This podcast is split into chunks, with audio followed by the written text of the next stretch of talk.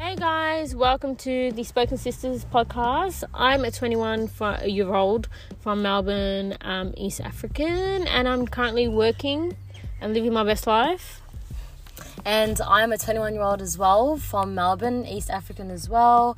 And I'm currently studying and working, so balancing both of those out. And, we're cousins. Yeah, we're cousins. So Spoken Sisters was kind of like pretty easy to come up with because we always see each other as sisters. So And we that always was speak. Literally, so we've come up with Spoken Sisters.